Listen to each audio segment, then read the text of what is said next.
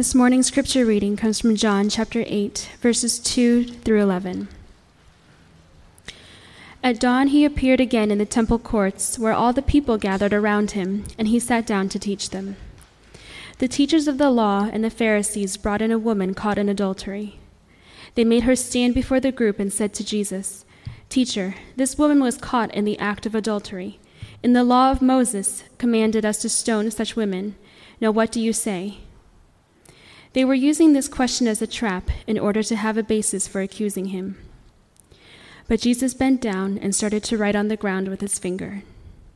When they kept on questioning him, he straightened up and said to them, If any one of you is without sin, let him be the first to throw a stone at her. Again he stooped down and wrote on the ground. At this, those who heard began to go away one at a time, the older ones first, until only Jesus was left with the woman still standing there. Jesus straightened up and asked her, Woman, where are they? Has no one condemned you? No one, sir, she said. Then neither do I condemn you, Jesus declared. Go now and leave your life of sin. This is God's word. For the past couple of months, we've been looking at. Uh, the Gospel according to John. John was essentially Jesus' best friend. And uh, why do you have four different books about Jesus Christ in the Bible? You always wonder uh, why do we do that? It's because uh, understanding Jesus Christ and understanding and knowing Him, there is a it's you can look at somebody from one angle and really come to understand and know somebody from that angle, and then you look at the person from another angle and you see it's the same person, but there's a lot more depth there, there's a lot more understanding there. And so the gospel according to John, much like all the gospels that we read about Jesus Christ, is kind of like a, a, piece of hard candy um, with a, something soft in the center. You, you take it, how many, what is it, what is the phrase, how many licks does it take to get to the center of a Tootsie Pop? Um, you getting to the center, it takes a long time, but it's worth it, and you savor every moment of it because you learn so much more and you get to much more the heart of, uh, of what you're tasting. Now, for those of you that doesn't make a lot of sense, it's, knowing Jesus Christ is a lot like impressionistic art. When you stand it from a distance, you can take a look and you see it. there's a picture that's very, very clear. But as you get closer and closer, some things get hazier. You have to get deeper into the center to understand the nuances of this piece of work. And that's really what the gospel according to John is. Now, if you look at the Bibles, if you look in your Bibles, your actual text, actual Bibles that you hold, um, the author puts a little bit of a, uh, or the commentators, the Bible commentators that edit the Bible here, will tell you that the earliest manuscripts don't contain this particular passage. And uh, so there's brackets usually around this text. And it, the consensus is a lot of scholars will tell you that this passage was probably not written by John, the author. Um, a lot of commentators will tell you because of syntax, a lot of reasons, and we're not going to get into the reasons, but most likely this came from Luke. And um, although we're not going to get into that, it's absolutely unanimous that this is an eyewitness account of Jesus Christ. And that's why it's still in the Bible. And that teaches us three things about Jesus here in this text the patience of Christ, the poise of Christ, the pardon of Christ. Three P's the patience, the poise, the pardon of Jesus. That's what we learn about today. First, we're going to go into the patience of Jesus. Verses uh, 2 through 6. Here, the teachers, uh, if you see the teachers of the law, they, they bring this woman who committed, who was caught. She was committing an act of adultery. She was caught in the act. And they bring her in front of Jesus, in front of this crowd, and they ask him, What do you say? That's basically what's going on. And Jesus, what he does is he's teaching. And he bends down and he writes on the ground. Now, the text says two times that this woman was caught in the act. And the reason why we emphasize here that this woman was caught in the act, this woman was caught in the act. Why? Because in the Mosaic law, particularly in Leviticus and Deuteronomy, adultery was punishable by death. It was a capital crime. So if you notice, they don't ask Jesus if he thought whether or not the woman was guilty. The guilt was proven. The guilt was well known, it was clear. This woman had no defense. They were asking Jesus about the penalty. What do we do with this woman who was caught in the act of adultery? Now, if you see uh, the law, the law of God is incredibly just, but it was also very, very nuanced. And it was incredibly generous, contrary to what we see uh, socially about the Bible. You know, there's a very negative view about the Bible that we often see. The law is very nuanced and very generous in doling out capital punishment. Very careful. Today, much of our criminal justice system is based on the probability of somebody committing a crime. But back then, in the ancient times, the laws around evidence and presenting evidence were a lot stricter, a lot more strict. And so, in order to convict somebody of adultery, you needed two witnesses who actually saw the sexual act happen. So, as a result, almost nobody almost nobody was ever convicted of adultery, and almost nobody was ever executed for adultery. So this is a brilliant trap. These Pharisees, they thought this through. It was a brilliant trap. They caught this woman in this act of adultery. The law says, the Mosaic law says, you must ex- execute this woman if, if she was caught in the act. Now, what do you say, Jesus? Up until this point, Jesus, as a rabbi, as a great teacher, has been teaching compassion. He's been teaching grace. He's been teaching about forgiveness. But what happens, really, what the Pharisees were asking him was, what about justice? What about this law? Because you say you are from God. What about law? What about justice? What do you say about this? The teachers couldn't stand Jesus' teachings. So they were really looking for a way to trap him. That's what it says in this text. They were looking for a way to trap Jesus. What's the trap? On one hand, on one hand, um, if you save the woman, this woman clearly didn't matter to the Pharisees, to the teachers. On one hand, if you save this woman, then clearly you're going to trample on God's grace. You're going to trample on God's compassion. And you've been teaching about compassion. That's all you've been teaching about compassion and grace and love and forgiveness. So if you uphold this law, which you're supposed to do because she was caught in the act of adultery, you're going to trample on God's grace. You would not be for the outcast. You would not be for the people who need forgiveness, who need compassion. But if you call for the execution of this woman, you're going to trample, I'm sorry, if you save this woman, you're going to trample on God's law. And you would not be for compassion. But if you execute this woman, you're going to trample on God's grace. Jesus, he's meek and he's lowly. That's what he says. He, he's meek and lowly at heart. Um, if you truly execute this woman, you would not be meek you would not be acting lowly at heart. It would actually disprove that you are a man of compassion, a man of love, a man of grace. It would disprove that you are the Messiah. All this teaching about grace, all this teaching about love, it would be a sham. Either you disregard the woman or you disregard the law, but you cannot uphold both the woman and the law. You can't do both. Either you're going to be moral, and as a result, you're going to trample on grace, or you're going to be gracious and compassionate, and you're going to trample on morality, trample on God's law. But you can't be both. You can't do both. It's a perfect trap. And disproving even one aspect of this would disprove all of Jesus altogether. It would, it would disprove even, just disproving one aspect of Jesus' character would disprove all of his character. How does Jesus respond? What does he say? Here are these teachers, they make this woman who was caught in the act of adultery, so most likely she was naked.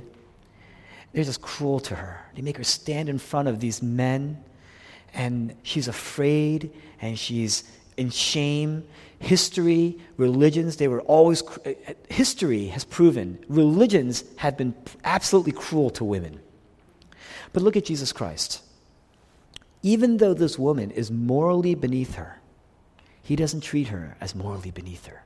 He doesn't treat her poorly. Look at the gentleness of Jesus. Look at the humility of Jesus, the patience of Jesus. Matthew chapter 11, he says, Come to me, all you who are weary and heavy laden, and I will give you rest. For I am gentle and lowly at heart, and you will find rest for your souls. You can find rest in Jesus. You know, on the night that Jesus was betrayed, uh, he gathers his disciples together. He knew who it was that was going to betray him. In fact, they ask him, and he tells them, he shows one disciple who it is that's going to betray him. And what does he do? First, he washes Judas's feet. He washed, there's no place in the Bible that says he washed everyone's feet except for Judas. He washes Judas's feet. He puts himself in a low place and gets Judas's dirt on him so that he would be clean. Do you see that? And then, and then they ask him, the disciple asks him, Who was it? Who is it that's going to betray you? And he says, The one to whom I'm going to dip this bread and give to give to. That's the one that's going to betray me. And we say, oh, that was like a code sign. That's really not what was going to happen. Back then, to have a meal with somebody and to feed them, to give them bread, was a very intimate act. You only did that to people that you loved and you submitted to. And what Jesus is doing was, he's saying, you know, Judas, I know who it is. I know it's you. Eat. Eat with me. It's still an invitation. That's the compassion of Jesus. That's the gentleness of Jesus. That's the, the patience of Jesus. How do we act? We don't act that way. You know how we act? We throw stones at people. That's what we do. We gossip because when you're gossiping, you're throwing stones at those people. We are very contentious. We're duplicitous. You know why? Because we want to be superior. We want to act superior in front of them. And why do we do that? We act superior because we feel inferior. That's what we do. People act superior to other people because they feel inferior on the inside. So we attack people. We look for people um, who are weaker than us, the people who are wrong, the people who are irreligious, the people who are immoral, it's very, very easy. Or sometimes, if you're on the other side of the plane, you look at people who are religious. They seem fake to you. We're always throwing stones at one another. And that's why the red states hate the blue states. That's why the blue states hate the red states. That's why people who are red, if you know what I'm talking about, people who are one side of the political field, right, always poke and throw stones at the other side and vice versa. That's why religious people always hate the irreligious, and the irreligious always hate the religious. That's why taxpayers always hate the Pharisees, and the Pharisees look down on the taxpayers. That's how it is. We throw stones at each other. We're constantly comparing ourselves with them. We're constantly destroying reputations of people around us. We're constantly doing that. We want to execute people. Why? Because our egos are starving. And we need that. We want to feed that. You know what you need to do? You need to look at your ego and first come to grips with the fact that you, your ego is starving. And when your ego, when you're hungry, you will eat anything if you're, if you're starving, like really starving, we live in a, a, very developed country, and so there are very few people in this room who've ever experienced starvation. But there are people in the city who starve. And if you're starving, you will eat anything. You will look to eat anything. And the thing is, when, you when your egos are starving, what you're doing is you're looking for anything that you can to feed it so that you will hunger less. But the thing is, that's not the way the egos work. Our egos are insatiable. And so the more you feed it, the hungrier it gets. You need to starve your ego. You need to do what's counterintuitive. When your ego starts acting up and rising up, you need to starve it. You need to rid yourself of the superiority. Look at Jesus. He knows he's superior. He knows he's superior to this woman. He knows he's superior to the Pharisees, these teachers of the law. And yet, does he feed his ego? What does he do? First, he lowers himself. The gentleness of Jesus. He says, I'm gentle and I'm lowly at heart. You can starve your ego. You can kill your ego. On one hand, the gospel gives you an incredible assurance, a certainty about God's love for you. It's what you base your entire life around. So there's no need to prove yourself because it's not going to get you anywhere. You can't prove yourself. The Bible absolutely states who we really are. And if you really believe that, the Bible says, you know what, you can kill your ego because you are utterly loved. And if you know that you were utterly loved, then your ego, you can starve your ego. There's assurance, there's certainty. You don't need to prove yourself because you are absolutely sure where you stand with God. But it also gets rid of the cowardice, it also gets rid of the fear. You're no longer afraid of what other people think about you. And when you know that you don't need to prove yourself, and you know that you're not afraid of other people and what they think about you, there's tremendous courage, there's tremendous power, there's a confidence that doesn't feed your ego, there's a confidence that makes you gentle. There's a confidence that makes you patient. That is humility. That's humility. The gentleness of Christ makes you gentle. The patience of Christ makes you patient. That's the patience of Jesus that we learn. The second point is the confidence of Christ, right? The poise of Jesus, verses 6 to 9. So these teachers, they challenge him. They look at Jesus, and what do you see Jesus doing? He bends down and he starts to write on the ground. Why? What does he actually write? Commentators throughout history have been trying to figure out what it was that Jesus was writing. And you, see, you hear and you read all sorts of stuff that Jesus could have been writing. But what that really means, when you have like 15 commentators and they all have a different idea as to what Jesus could have been writing, most likely the answer is we don't know what Jesus is writing, and it probably doesn't matter a whole lot what he was writing. It's probably not that important. but it does say things that we need to know. One, it tells us that the story was real, that this actually happened. Because ancient fictional genres in those days didn't have mundane details about how Jesus was standing, you know, when something actually was taking place that's of action, that's actionable. Ancient fictional genres are all about action, you know, activity, work. So even there are very, very few statements that are made.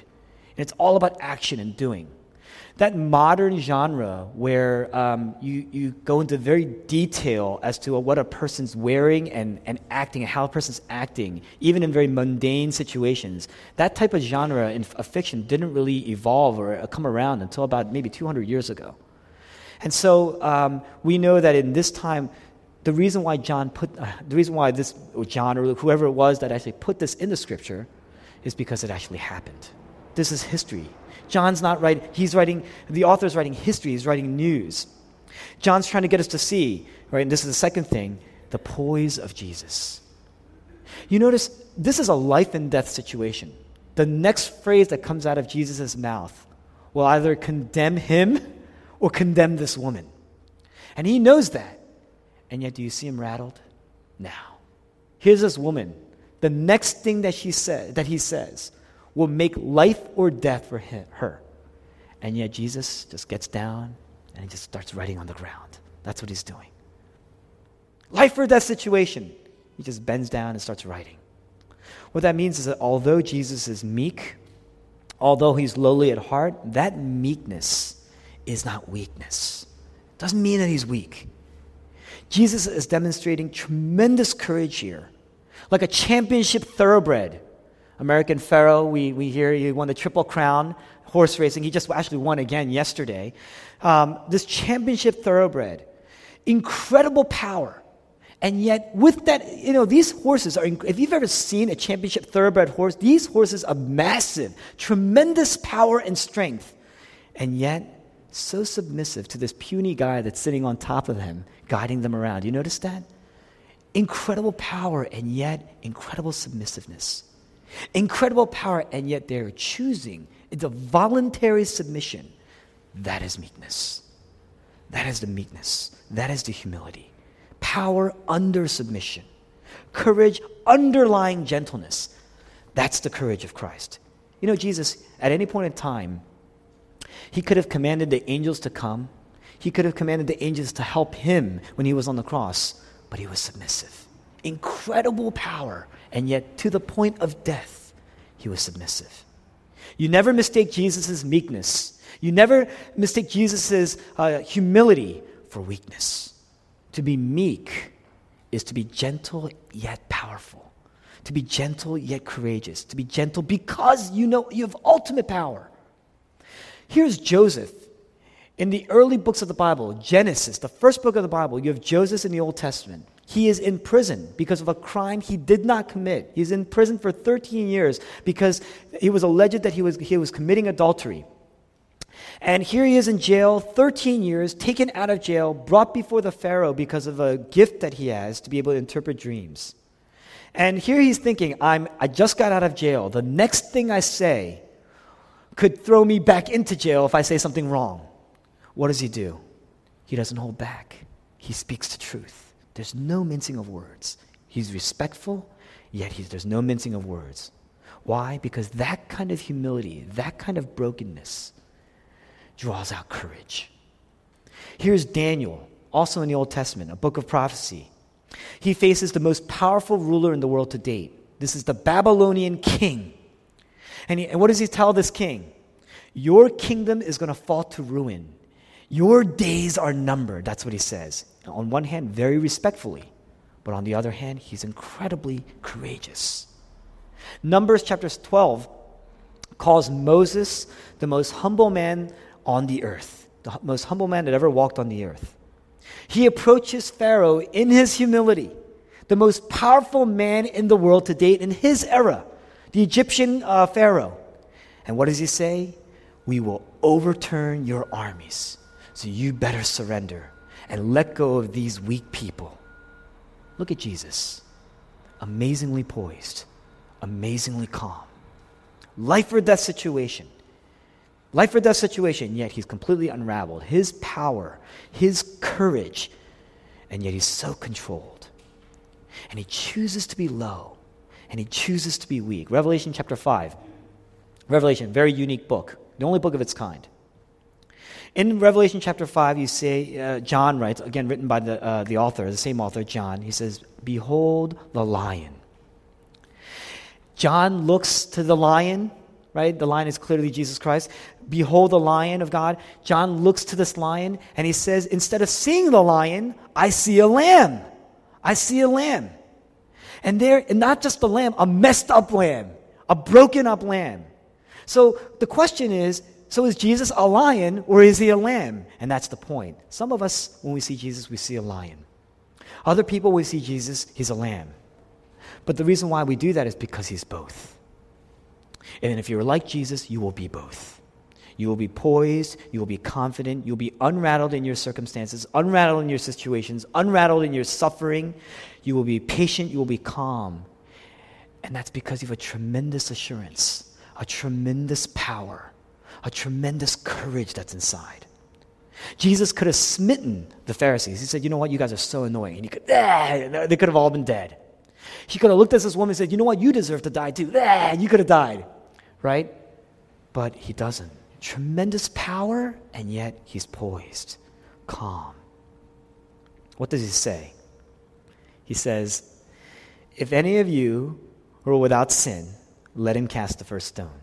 Now, when you hear that, for years I used to read that and say, oh, what I'm presuming here is that what Jesus means is that only a sinless person has the authority to actually execute a person. Only a sinless person can do that. So, since we're all sinners, what Jesus is saying is don't judge people, don't judge one another. That's the way I used to understand this text. You know, and, and the Pharisees, upon these great teachers of the law who are standing around Jesus, and Jesus says, Everyone here's a sinner, right? So don't judge. They were so convicted by those words, one by one. They were ready to strike this woman. They dropped their stones and they went away. Wow. What a powerful story. There's no way that could have been the case. There's no way. The Pharisees would never would have they would never have agreed with that logic. And in fact, you wouldn't agree with that logic either. And the reason why is because if that is true, then that means even Hitler's in heaven. If that's true, uh, any wrongdoer, there's no such thing as hell. You understand what I'm saying? If that were true, everyone gets away. Whether you're Hitler, a serial killer, yourself, it doesn't matter. We're all in the same place. We know that's not true. We know that can't be true. If God is a just God, we know that cannot be true. If you believe in justice of any wrongdoing, you would trust that God holds no sin unaddressed, unaccounted for. You would understand that. Otherwise, because if, even, if he even let one sin go, that means he's not just. If even one wrongdoer can get away, unaccounted for, then God would not be just. And he would not be all powerful. The very character of God rests on a passage like this. Do you understand that? What Jesus was doing is he was actually quoting from the law. There are two chapters in the book of Deuteronomy, fourth book of the law, right? Old Testament. There are two chapters that basically teach this that if you are a witness to a crime, a witness to adultery, for instance, the witness himself must initiate the execution. Okay, but the executioner, that witness, cannot be guilty of the same crime. So the witness cannot be guilty of the same crime that he is initiating the execution for. You can't be an adulterer, in other words. In this case, you cannot be an adulterer if you want to convict somebody and execute somebody uh, because of adultery. And Jesus knows some of these men, they're adulterers. He knows that. But really, what he's saying is this what he's saying is, I see you. I know you. I know you. I see you. I know you to the core. I'm the witness of you. That's what he's saying. You are not innocent. None of you here are innocent. That's what he's saying. You think you've gotten away with it and you're using this woman as a way of justifying yourself, but I know you and I know you to the core, and you are all guilty. And it doesn't mean just because you feel like you've gotten away, it doesn't mean you've gotten away. You may feel that way, but you haven't. He's convicting them. Why? Number one, Jesus knows the double standard with women in that society. In the law, both the man and the woman who were caught in adultery were to be executed. But where's the man here? You don't see the man. In the law, it specifically, explicitly states that both the man and the woman were to be executed if they were caught in the act of adultery. But where's the man? So, most likely, you see the woman, the woman's definitely exposed. The woman has got no defense. Women in those days had no rights. They were easy targets. They had no rights. A woman's testimony in court was not even admissible as a witness. You, do you see that? So, women had no rights. So, Jesus knows either they saw the act and only convicted the woman because women had no rights. They were deliberately picking on a lesser person. Or this was a conspiracy. They actually set it up and they let the man go. Or they didn't really even see it. So they were lying. Either way, whether you're conspiring, you were committing adultery, um, conspiring, or you were false witnesses, or you set this woman up with conspiracy, right? Or you let the man go and let the woman go and, and, uh, and bring, just bringing the woman up on charges. They were all actually punishable by death. And Jesus is saying, Yes, I do honor the law. Of course, I honor the law. But what about you? What about your double standards here? What about your adultery? What about your conspiracy? What about your false witnessing? What about your lies and your deception? You are taking away Actually, what he's saying is, I am taking away your right to be a witness. You are not a worthy witness because all of you are guilty. On one hand, he never says a stone shouldn't be thrown. He doesn't say, hey, hey, hey, we don't do that anymore here. That's not what he says. He doesn't say a stone shouldn't be thrown. This woman is guilty. Jesus never denies the need for punishment, but he says, you are lustful. Remember, in the book of Matthew, the largest sermon that Jesus has ever preached, series of teaching called the Sermon on the Mount. He talks about adultery, but he says, But I tell you the truth, if you even look at a woman lustfully, you have committed adultery in your heart. He says, I see you. All of you are lustful. All of you are sinful in this way. Your egos are starving. You're trying to hide that lustfulness. You're willing to deceive people, destroy people, destroy weaker people. You're willing to beat them up, humiliate them, make a tool out of somebody who is helpless to feed your egos. That's how weak your egos are. That's all it takes rather than facing your own sin. Verse 9, it says they were cut to the heart. They were cut to the heart. So they be, beginning with the oldest people first, because the oldest people have committed more sin, they start to walk away. They start to walk away. You got the patience of Jesus. You have the poise of Jesus, the courage of Jesus, the confidence of Jesus. Lastly, you have the pardon of Jesus. So now he turns to this woman. And can you imagine this woman, verses 9 to 11? This woman is naked, weeping, fearful, shameful. Um, and and uh, they see that the man, she, where's the man in this? The man is gone, so she is alone and she's helpless, defenseless. Right? And in verse 10, Jesus says, I don't condemn you. I don't condemn you. Now, wait a minute. If you think about this, what he should say is, You are guilty and I condemn you. That's what he should be saying. Or he should be saying, You are not guilty and so I'm not condemning you. But Jesus says, You are guilty. But has anybody condemned you? No one, sir. Then neither do I condemn you. And this is the key. Jesus here is in a position to either trample on the law or trample on grace. He can't uphold both, right? You can't uphold both. How's he going to do that? How do you get to uphold both? Despite his gentleness, despite his patience, Jesus doesn't just let her go, right? He's patient, he's gentle, but it's not like he's just letting her go. He doesn't say, oh, these guys, these religious people, they're just bullies. That's why I'm here, you see. You know, uh, don't worry about what they did. Don't worry about what they said. Don't let that get to you. That's not what he says. He says, really, what he's saying is, I will not let you blame shift and now look to the religious people and say it's their fault. You're the one that committed the sin. You are guilty. So I'm not even going to give you the opportunity to say, yeah, you know, where were they when I needed them? They're supposed to help me, right? These teachers, they're supposed to be teaching about grace, right? It's their fault. He says, I'm not going to let you do that either. I'm not going to let you do that. I'm not going to let you blame other people. I'm not going to let you stand here and just act like a victim. That's not what I'm here to do. I'm not going to let you blame the religious people. But what he's saying is, you know, because he's saying if you do that, that's the real trap. Blaming your circumstances, blaming other people, you're still overlooking and you're still running from your sin. That will not change you. How does this woman get changed? And I'm going to show you why I know she is changed. But how is this woman changed? You know, does Jesus, does he just look the other way?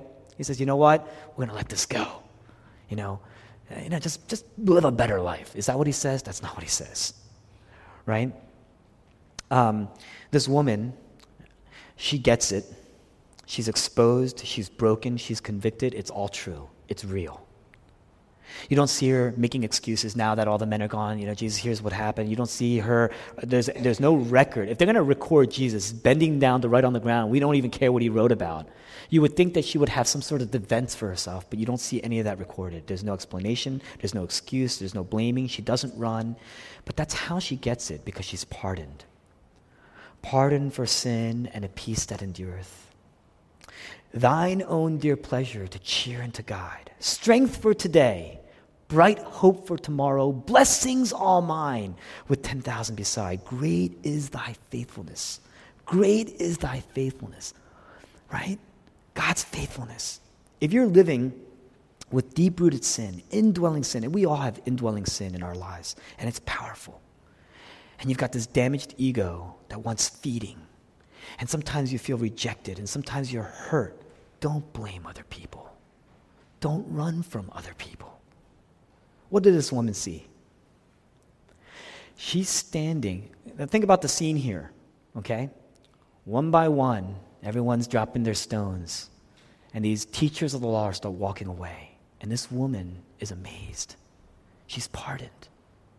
And then she looks, and Jesus is still standing there. Jesus is still there. And that is the real fear, you see. That is the ultimate fear, you see, because she's standing before the one man who knows her, the one man who sees her, the one man who actually has the right to execute. He could have smited everybody, including this woman. But they all go away. And then he asks her, Has no one condemned you? No one. No one, sir. Except Jesus. He remained. And yet, look at his gentleness. Look at his patience. Neither do I condemn you. Neither do I condemn you. He doesn't just let her go. Look at the authority of Jesus. Go now and leave your life of sin. It's a commissioning. On one hand, he says, You're not condemned. On the other hand, go now and leave your life of sin.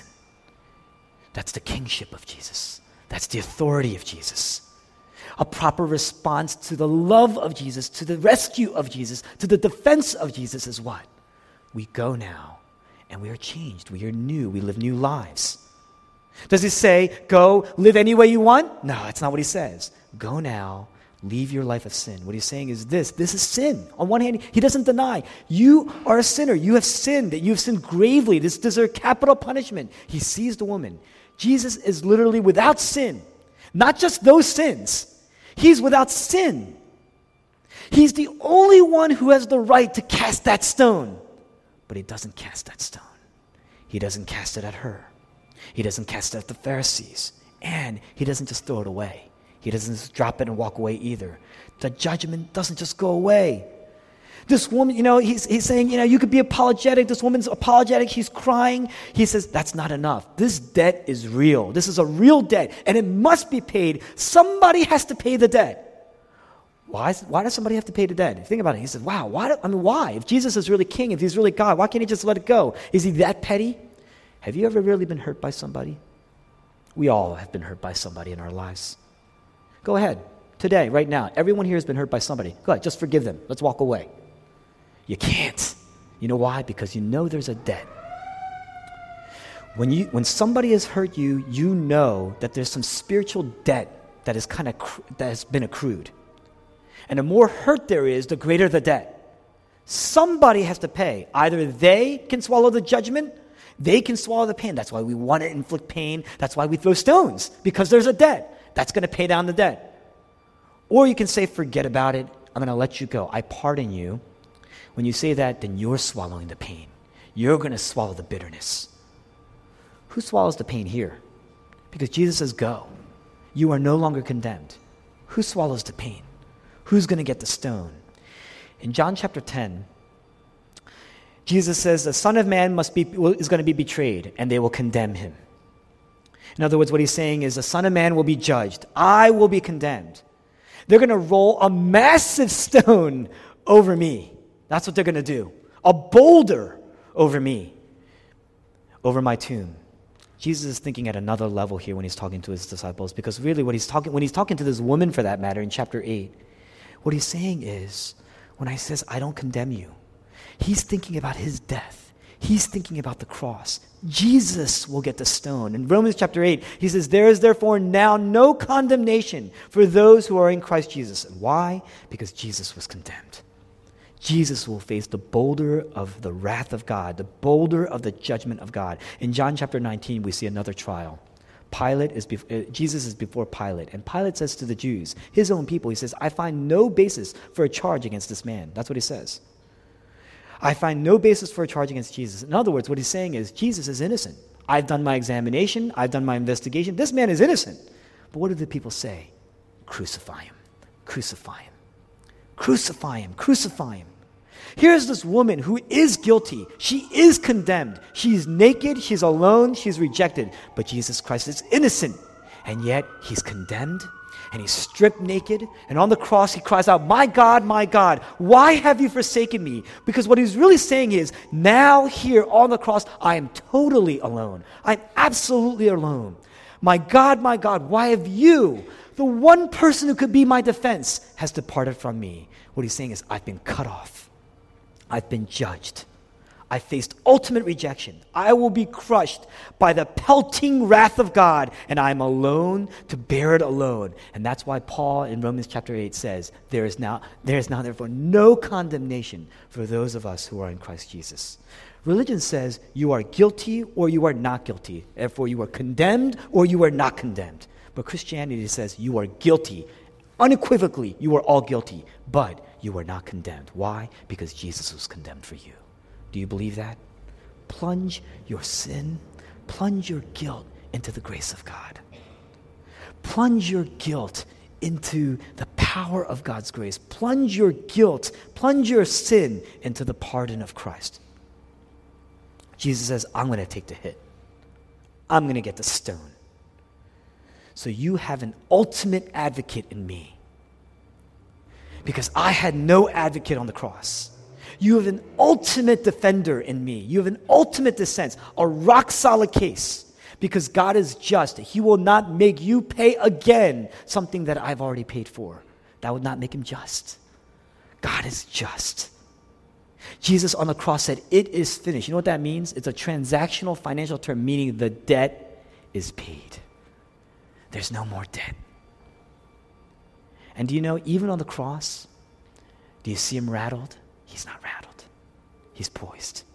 Look at the gentleness and the patience and the love and the compassion and the mercy and the grace and the poise and the self control of Jesus. This is the key. This is the key to your poise.